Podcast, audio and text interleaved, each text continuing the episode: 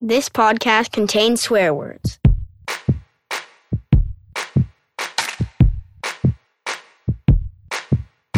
Hello, and welcome to Talking Shit with Tara Cheyenne, a podcast about art making, creativity, not giving up, and living well in the process.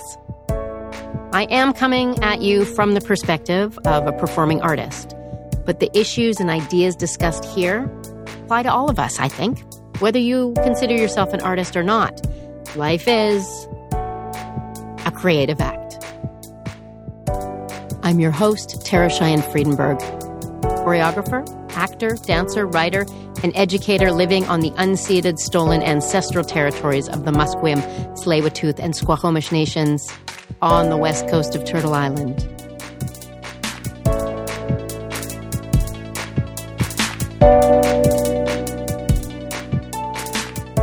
Before we kick off this episode of Talking Shit with Tara Cheyenne, I'd just like to remind you to please like, review, share.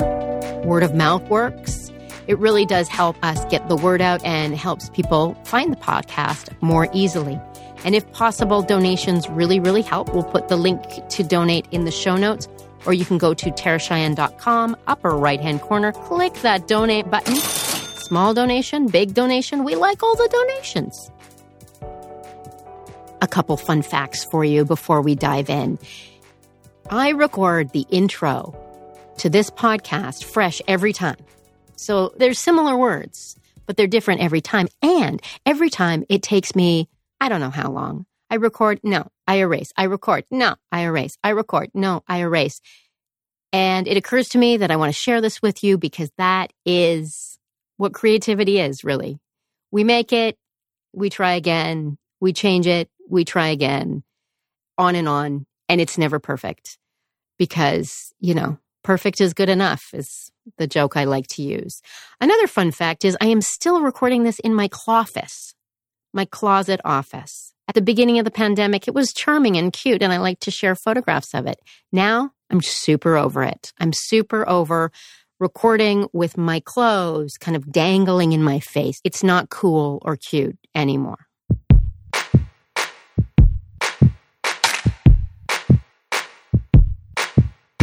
All right, my interview with Katty Q and Jenny Larson. Delightful human beings. Before we dive in, this is a Zoom time. We recorded on Zoom. There were some technical difficulties, so the sound is not perfect is good enough. There's some animal noises, there's some clicking, those kind of things, but you can hear their wonderful voices. In the interview, you can hear Katty Q speak first, talking about acting and being badass. Then you hear Jenny. So just to differentiate their voices for your ears, I will post in the show notes their biographies. They're an incredibly accomplished couple of artists. They're a couple, so they share all kinds of wonderful shorthand. They talk about popcorning ideas, which I just loved. I'd never heard that before. The idea of ideas just popping up and they're sharing them with each other. They also shared such wonderful artistic practices that they have, how they keep going, how they work together, how they work apart, and then come back together to make their incredible work.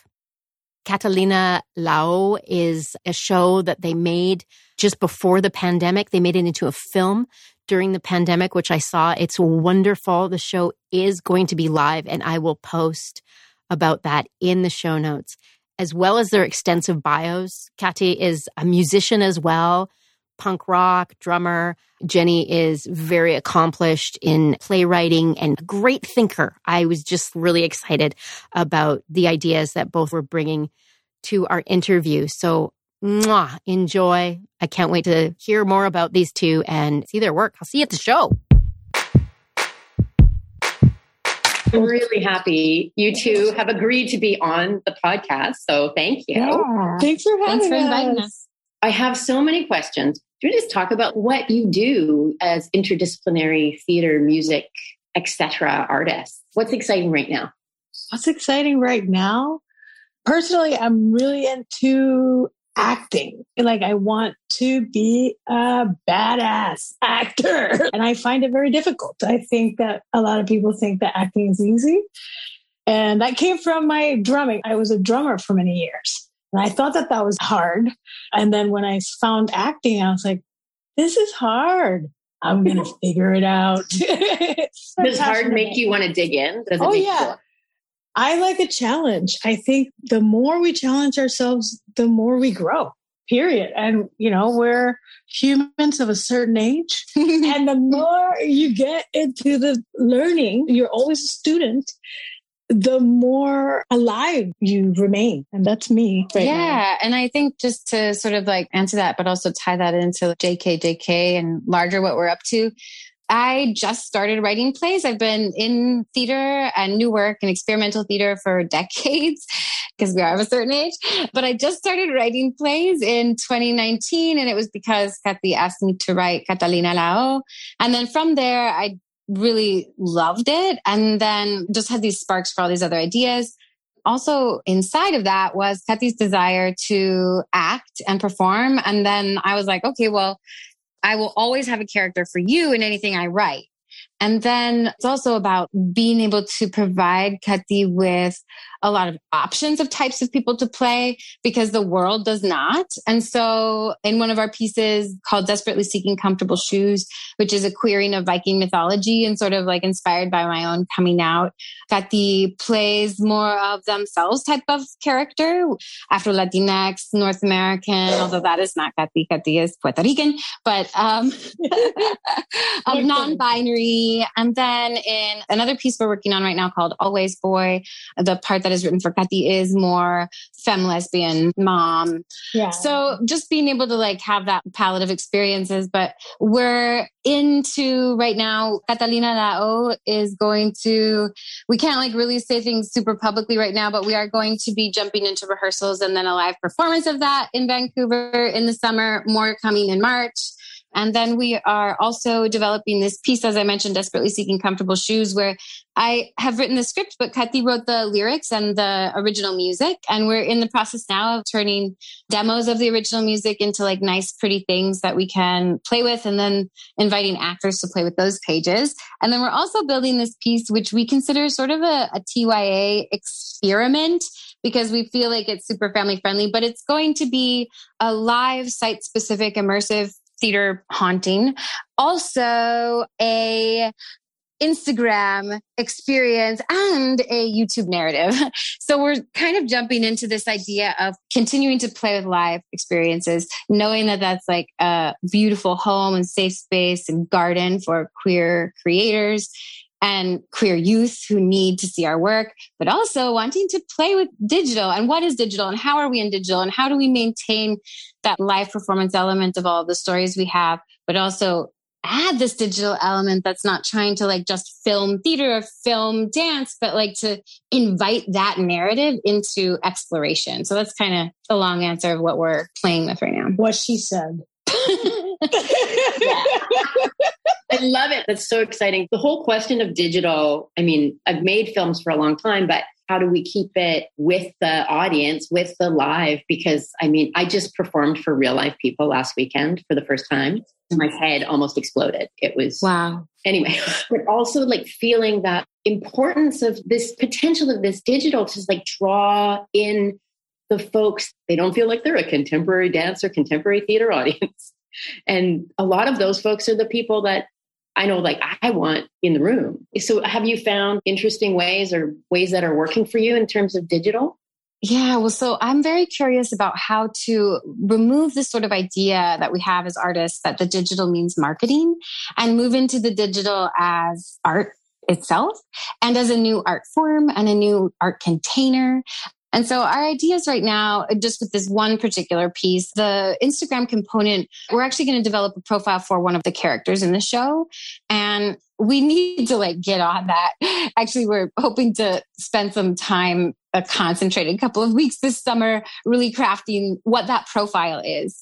But to have a profile that can actually exist potentially for like years while we're building the project and then already has like a following and whatever by the time the piece happens. So by profile, you mean like uh, one of the characters in the piece will have like an Instagram or some kind of social media profile and their stories will be separate but also part of the story. And sometimes you'll see it on stage play out, and then someone can be in their small town at home feeling alone, but be able to reach it through their phone. So that's kind of what we're trying to do with Always Boy. Yeah. And for the YouTube, we're thinking about really like taking one of the characters in the play and having them sort of be that YouTube voice and that they'll sort of relay narrative and relay information and story and everything, but by using these very popular YouTube forms. So like a mukbang video and an exercise video and a commentary video and a makeup Top tutorial. 10. But it's all this kid, Tommy, who's like giving the makeup tutorial and through it somehow we also get story. So we're kind of trying to like say, well, what is YouTube? What is that form? What is it that the kids are actually watching? Which I feel so like, oh, I'll say a thing like that. What are the kids watching? but we are trying to reach little queer kids yeah. in rural North America. And also like get them interested in coming into the theater. You know, again, the kids these days, they have, you know, only the attention span of a 30 second video. So like maybe getting them through that little 30 second video story and then inviting them into the space with us because there's nothing like being in the room, like you said. Like there is nothing like that. I mean, that's why I fell in love with theater in the first place. It's like sharing space, yeah. sharing energy. It's Absolutely. like there's nothing like that. So that's right. That's so exciting because I have a 10 year old and how they see themselves in the digital world, I think can draw them into, oh, how can I really go in and how can I be in the room with these folks? That's so exciting. Our daughter is now 20, turning 21 in just a few months, but watching her grow up as I have heard referred to as a digital native, right? Like born and raised in that sort of sphere the digital absolutely does lead to them going to performances. There are musicians that she falls in love with and follows online. And then certainly if they're going through where she lives, she's going to go. So yeah, I think that happens. And she's also raised in a theater child. And she's like that marriage of the two because she does have the attention span and the love for theater, and she's from the digital age. So mm-hmm. it's possible. We can do this. Let's do this. We can totally do I absolutely agree. I found, like you, with Kathy Q Lao, is that Catalina. It's like Catalina, Catalina. Which I saw the film. So you made a film, which I loved. And it was so neat because you shot it at Progress Lab and I shot my film at Progress Lab, my solo show. That's awesome. And the thing that was so great I found is putting these things out is it didn't make people, for the most part, go like, okay, I'm done. I've seen it.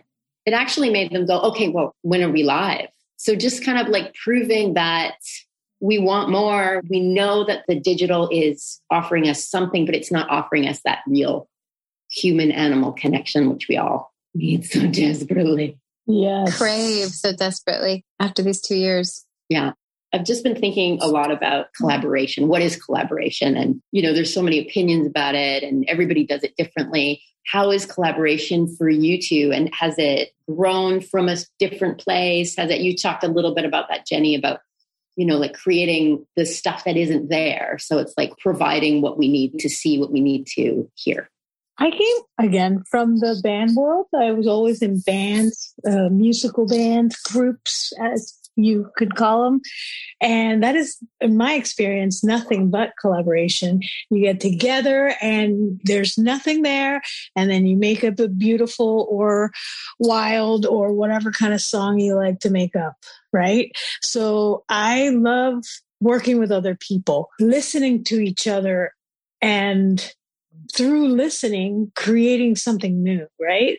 And then starting to work with Jenny in the theater world, it is nothing but collaboration. You know, all your designers, your writer, your actor, everyone has to work together to this one goal.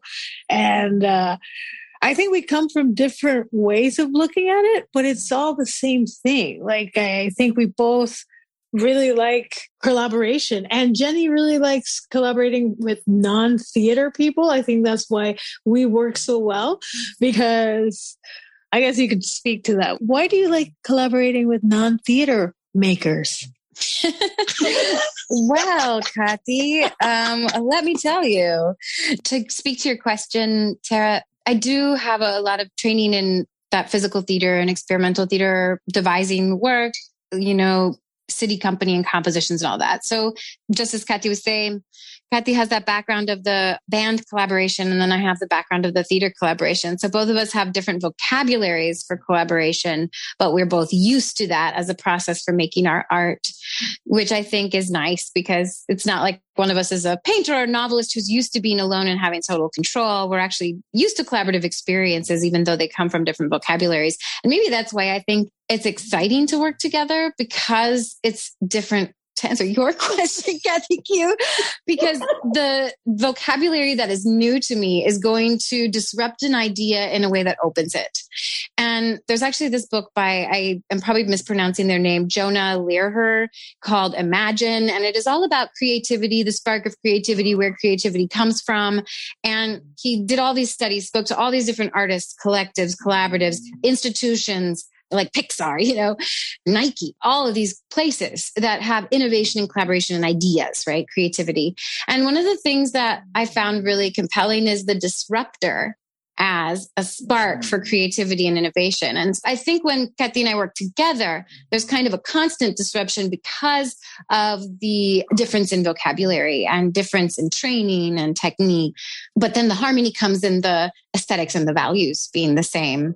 And then we've sort of found a process over our last three shows of like one of us will have an idea and then we'll do some research and we just kind of like popcorn ideas as we're like passing each other in the morning and the ideas popcorn into becoming something that becomes structure suddenly. And then usually it's like me writing pages and then getting together and we're reading and exchanging and then more popcorn in between that and then pages and exchange and mm. it just grows and grows. And then you're in the room putting on its feet, more openings and all that. That's again a very long answer for your question. Yeah, theater, the you have it.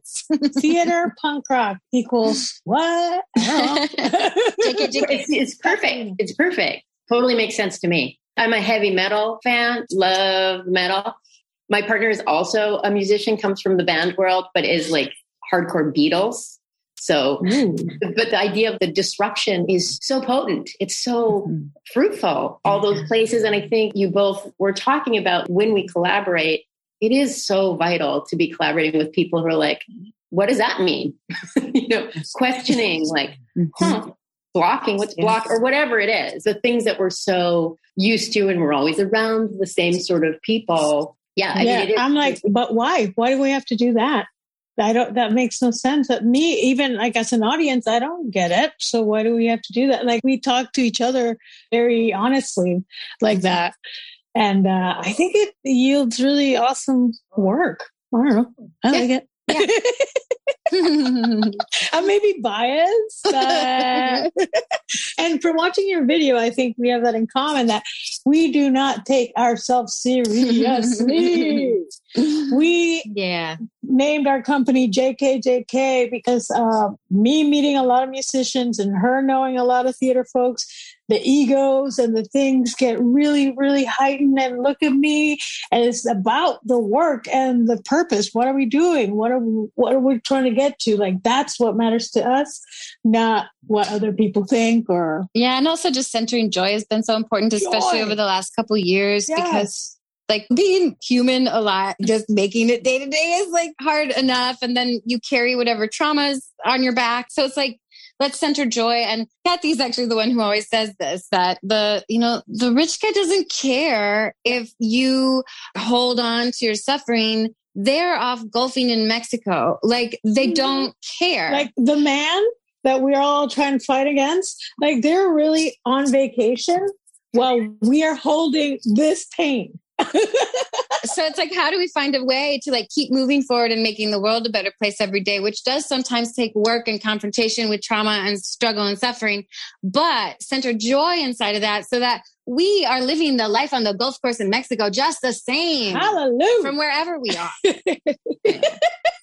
Exactly. It's so subversive. It's so subversive yes. to be having a good time and find it all fucking hilarious. That's right. it I love it. I love it. Yeah, and I come from the contemporary dance world, so you can imagine the amount of seriousness. Ah, because that you are around. Very yeah. serious. Yeah. That you and are confronting. Yeah.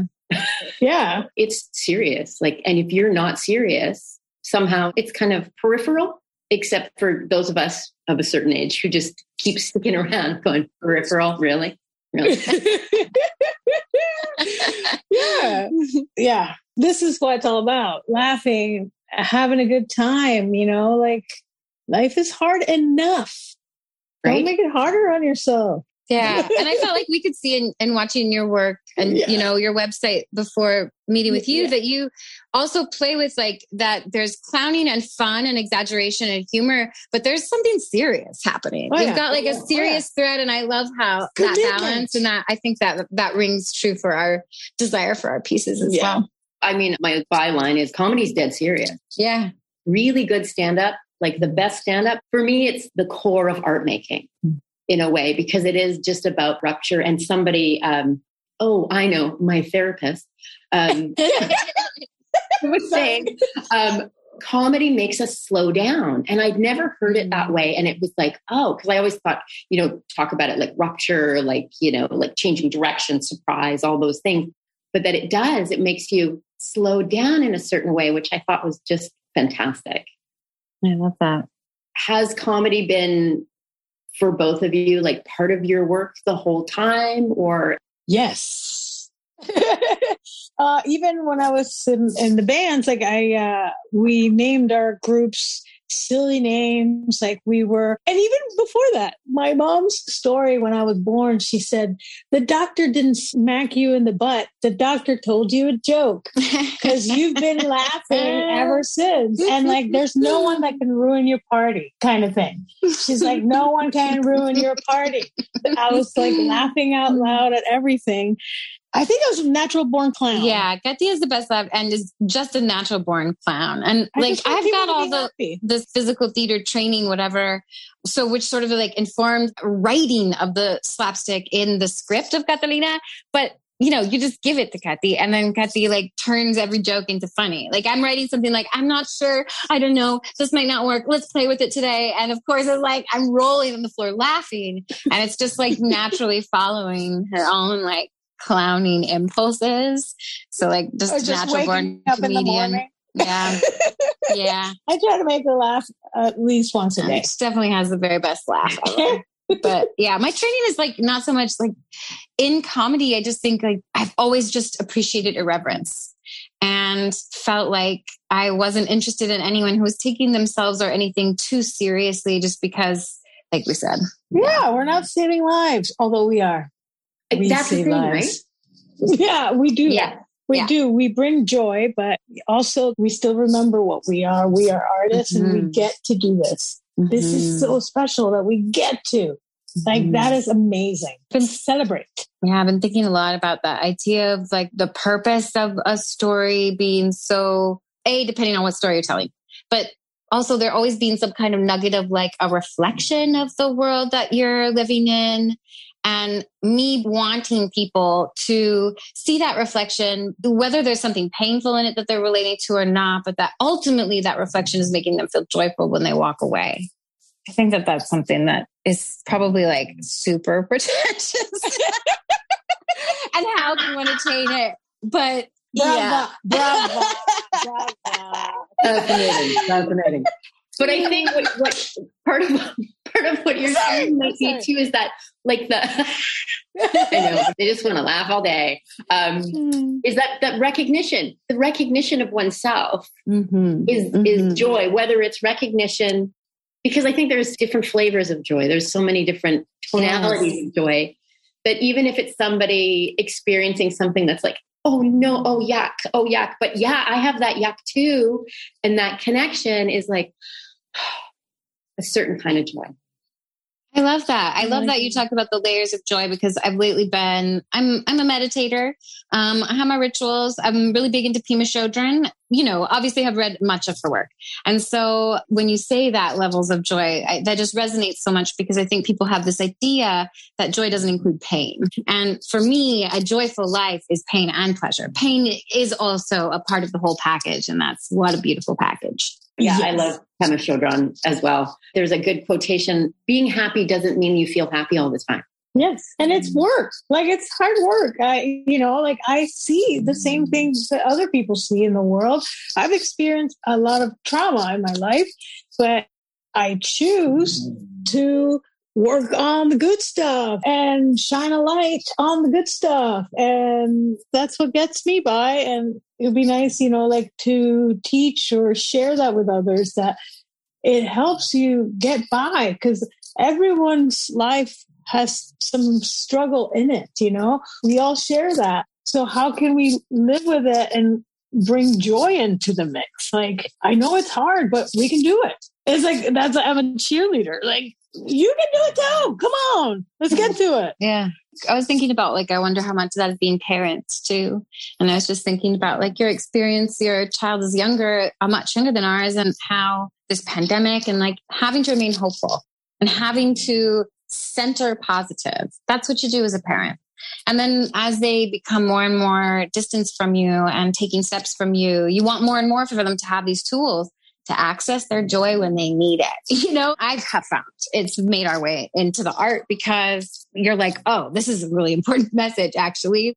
Hold on, take this one, honey. And also, let's share this with everybody else too. Totally. Yeah. We're just like praising our child for being really good at reframing things that are like crappy. It's like, okay, well, actually, we could look at it from the other side and it's like, okay, that was crappy, but it led to these things, which are really excellent. So, I mean, God, I, I did not learn that when I was a kid. So, yeah, so great. Fantastic. So, yeah. I think the schools are much better too. The things our child is learning in school, so much, so much better. They are much better than when we were we. It is true. Did you go to school here in uh, Vancouver? No, I grew up mostly in Calgary, Alberta.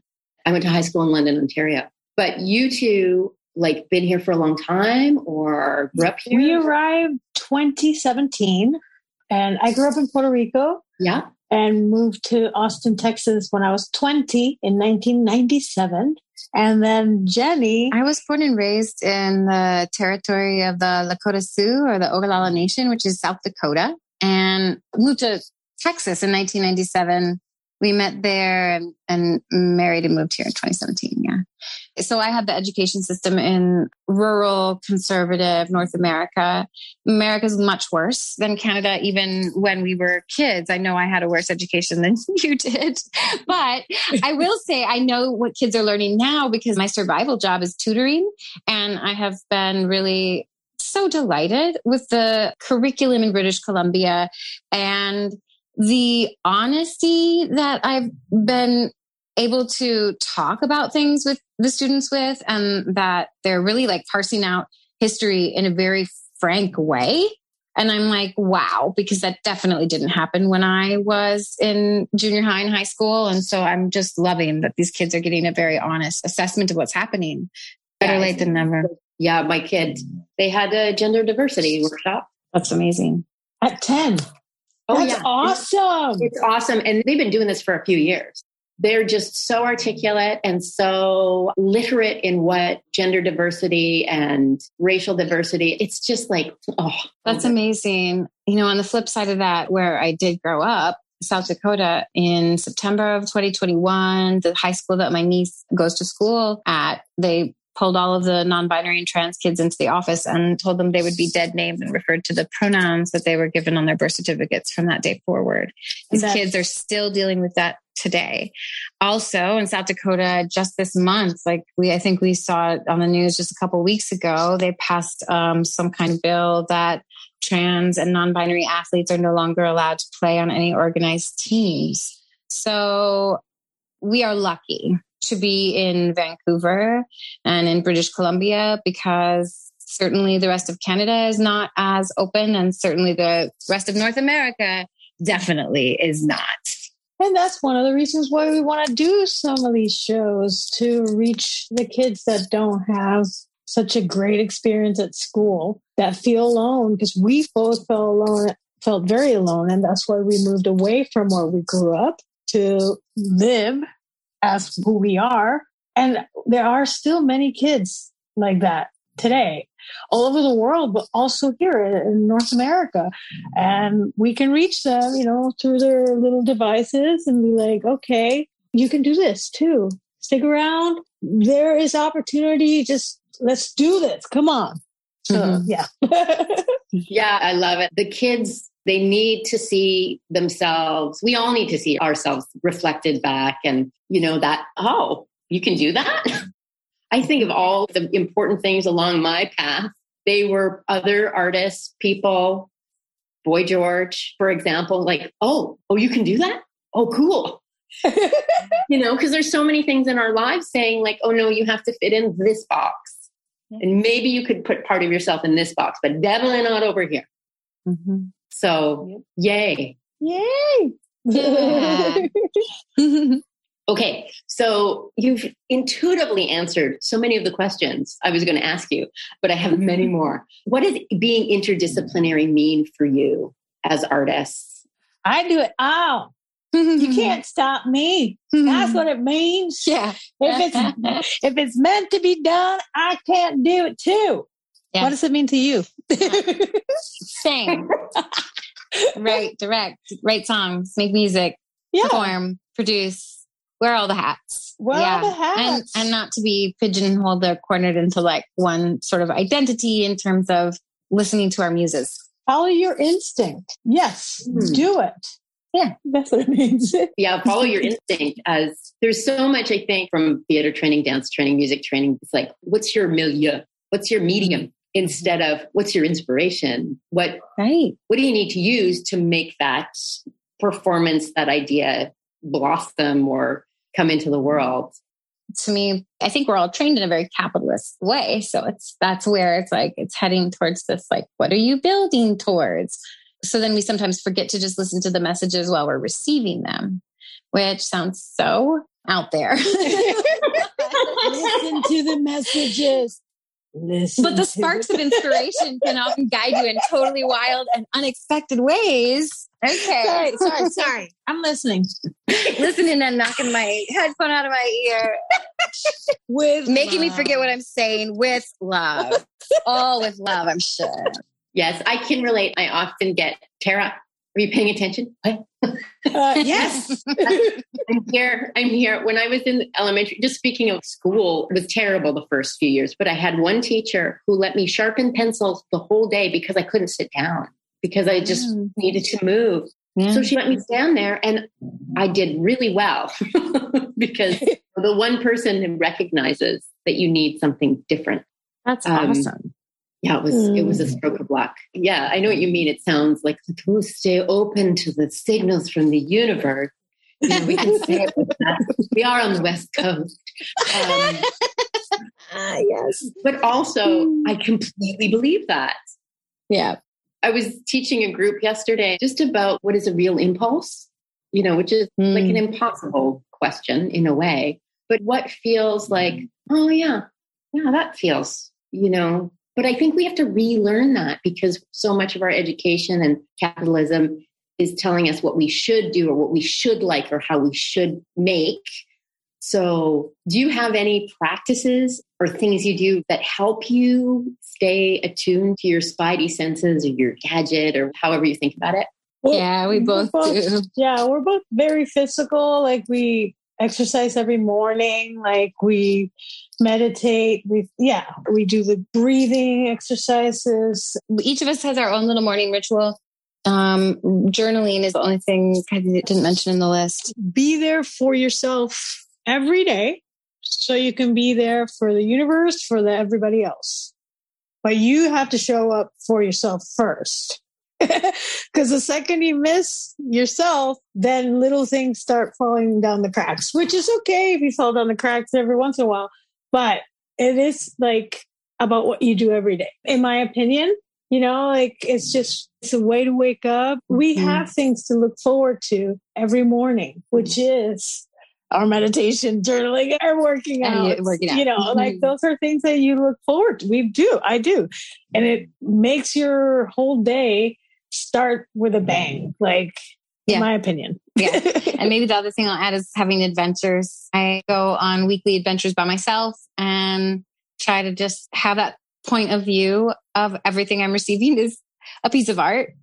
And so sometimes it'll even be just like seeing the strangest occurrence on the street. Like I was walking down the street the other day and ahead of me, there was this woman who was kind of wildly waving her arms around and I was a little bit uncomfortable. Like, is this uh, going to be a confrontation? So I put my mask on to just like add a layer of protection or invisibility. As I get closer, though, I realize it's actually these two strangers who are fighting. And then she gets out her camera and she's going to take his picture and they're like arguing and he's grabbing the camera. And it was really like this unfolding drama. And so that's just sort of an example of like, I just am like constantly keeping my eyes open for like, when is there art happening to me right in this moment? Cause I feel like that will probably live in my mind and come back in a story in some kind of way or watch the world, Yeah. watch people, mm-hmm. be constantly learning. look We're for also- images, Yeah.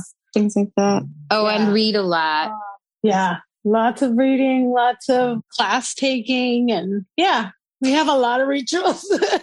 in 2017 we moved from texas where we had both lived for 20 years and i think that waking ourselves up is also a healthy part of human process to i kind of mentioned this earlier with this disruption but there's a, almost a disruption of a personal comfort too that each of us yes. went through and that also has continued here too just with life circumstances. And life circumstances come at you and it challenges your comfort. But i think sometimes people seek that security and they seek a place where they can kind of nestle in. And actually before moving here i really was in a place of like i'm plateauing. My ideas are plateauing. My visions are plateauing.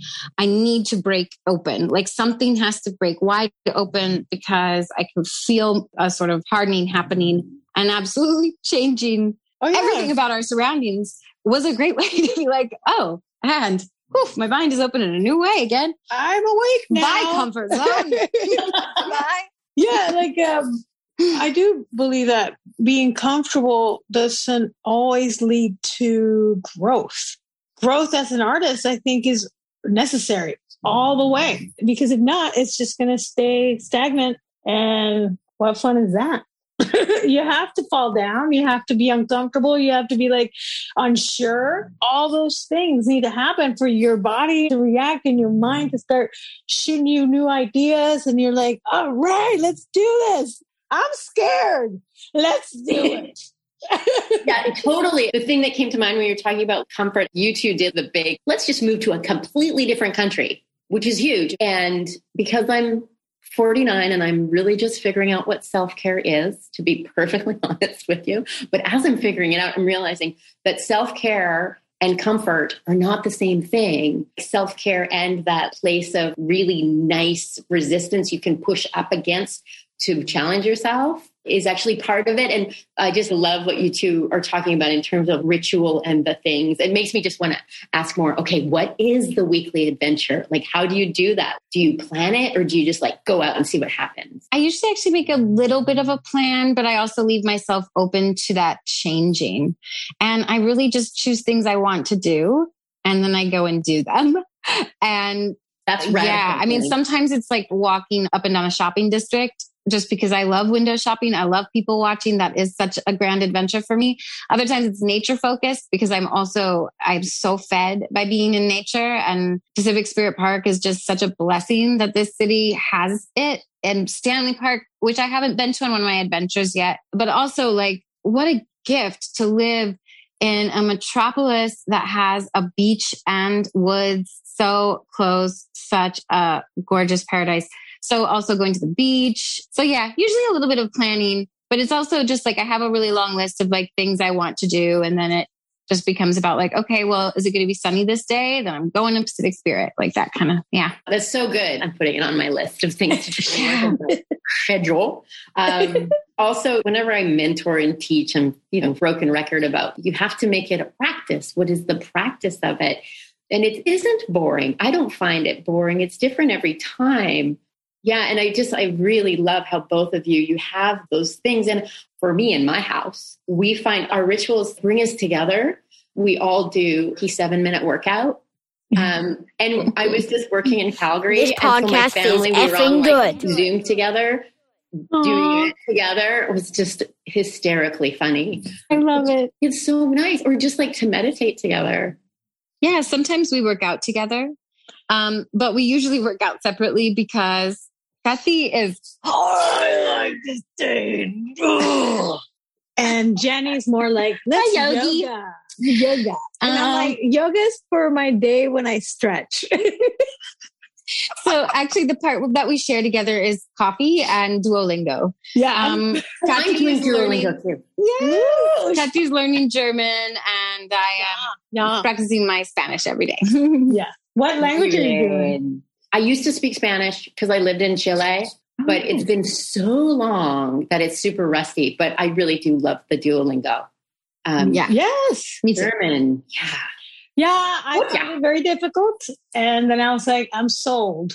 I, it's, I see it like a puzzle, like the way they do the grammar and stuff. And now at this point, it's just, I love when I find a Spanish word that's like a German, like cheese. They say queso. I'm like, what? So then my brain goes, this is fun. And what else is there? And it makes me think we're so much more alike than we are different. Yeah, it's fun. And then, yeah, we drink our coffee in the morning and each do our Duolingo together. And then I go do my workout and she does her workout separately. yeah and our meditation and reading is also like we both sort of separate and do our meditation and reading and workout but every once in a while i will join her for the stay hard Yeah. um but part of our together time with the coffee and the duo is also that popcorn of ideas time. I think that's also the benefit of making art with someone that you do live with because you run into each other. The, the passing is where a lot of ideas happen. And so that morning time with coffee and duo, we'd just like stop between lessons to be like, oh, and in my book the other day it said, and oh, and I thought of this idea for that, and oh, we should apply for that grant, and oh, and Or those I had a dream that we should do this. like morning time is getting into Yeah. each other time. Yeah. Ew. Party. Beautiful. I mean, I've talked to a lot of people who work together and are a couple together because it is so interesting. So many different ways of navigating that. And how do you not get bogged down by the work? And how do you keep the work alive in the, the mm. everyday in a way that's joyful too? It's like make we feel lucky to get to do this. It is perspective. Yeah. It's like we don't have to do this. We get to do this. But there's a balance. We have those sort of popcorning conversations all the time, but we really schedule the time we work together. And I think that that's part of how we keep it balanced because it'll be like, okay, this Sunday at this time is when we're going to read the new draft of this play. But we can popcorn ideas about whatever, all of the different visions, all of the several different projects in between there and then. And I think that that's nice because it keeps that popcorn time really just listening to whatever sparks of inspiration and just really having whatever gut impulse things and just being like, oh, blah, this, blah. and it doesn't have to stick. And, or it could stick. It's not heavy. It doesn't mean anything. And so I think there's something really generative in keeping that time like that.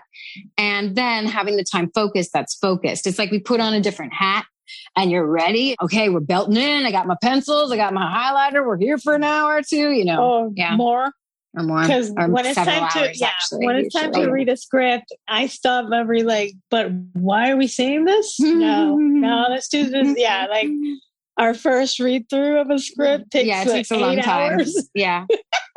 Yeah, Oh, yeah. I- yeah, we like That's to discuss in, in a good way. Yeah, we like yeah, to discuss sure. every little thing. Yeah, That's such a great part of art making is like Mhm. getting into the minutia, the granular. I'm like that too. It's like, hmm, that word, that little tip of the head. How are we going Yeah. to? Hmm.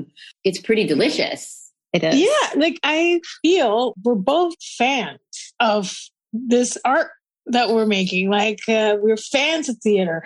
So how we read it as an audience, you know, like How would you myself. Yeah, How if I'm watching this show, like that. Okay, wait. I would think something differently. Wait, wait a minute. You know what I mean? Like we Is put that really fan- Is, is it Yeah, I really. laugh. like Is that just funny to me? Was that just Yeah. funny? Because I is had it funny or is it funny? Yeah. So yeah, being a fan of the artwork that Of you're art making, form. of the art That's a good form Mhm. that you're making, that you're working, is a big deal. You have to watch other people and, and doing what you're doing, and like, and you know what you like and what you think needs a little elbow grease. And I think that is a big thing for us. We're big fans of theater and music. Like music has saved my life in so many ways. So it's just like makes you a good artist. I think it's a really good point. Like, I'm just so happy that I can do this. Just feel like It's like, I what? The little imposter thing that I keep thinking somebody's going to tap me on the shoulder and go, "Are you still here? Can you?" No. so I'm just like, but that the importance of being a fan of what you do. I think there's so much in our world and, you know, in art making, in the art making way of be critical and be a bummer, um, that you forget that it's like, well, why are we doing this? Because when we were little kids, it was the ultimate.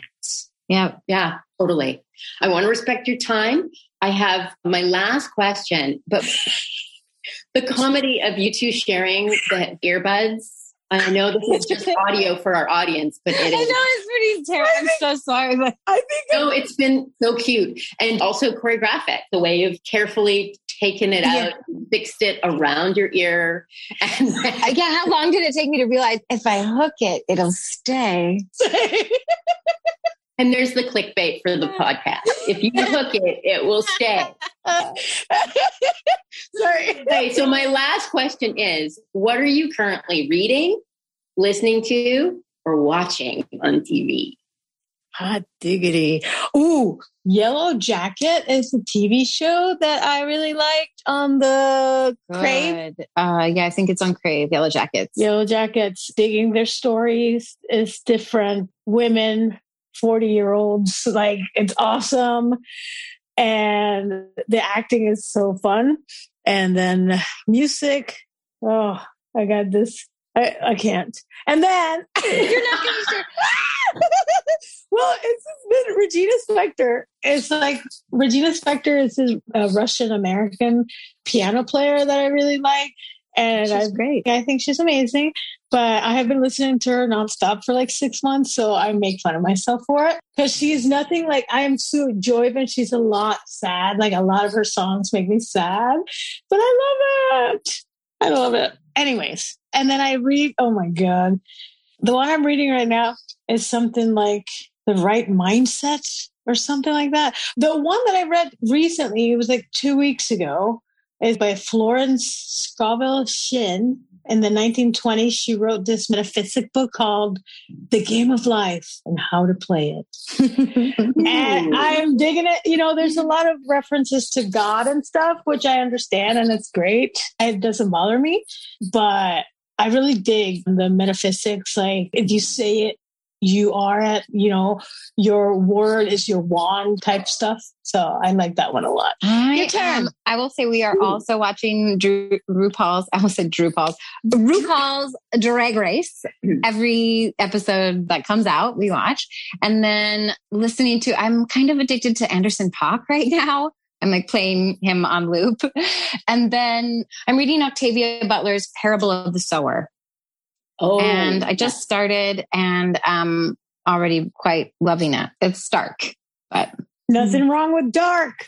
oh yeah, dark and bad, dark and bad are good. Absolutely, they can bring a lot of joy.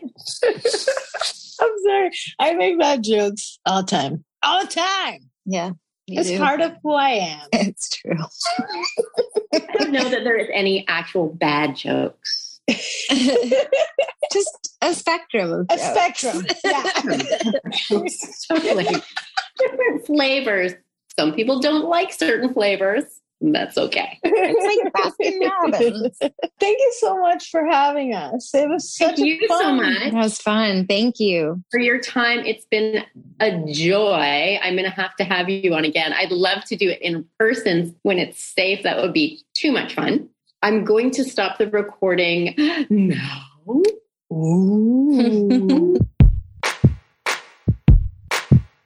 And that's a wrap. Thank you so much for listening. Thank you so much, Katty and Jenny, for talking to me and sharing such wonderful insights and great laughs. I really enjoyed it. Please get in touch. We're on Instagram at Tara Cheyenne TCP, Facebook, Tara Cheyenne Performance. You can always email info at taracheyenne.com. Talking Shit with Tara Cheyenne is a project of Tara Cheyenne Performance. We are generously funded by the Canada Council, BC Arts Council, City of Vancouver, and Gaming, and all of our wonderful donors and our audiences. You matter so much. Thank you. Produced, edited with original music by Mark Stewart. You can get in touch with Mark at markstewartmusic.com. And hey, take yourself on a weekly adventure, as Jenny suggested. What are you going to do? Go look at some flowers. There's so many things we could do. I'm going to do it. I'm going to fold it into my week. Keep making shit up, please. And we'll see you next time. Be well.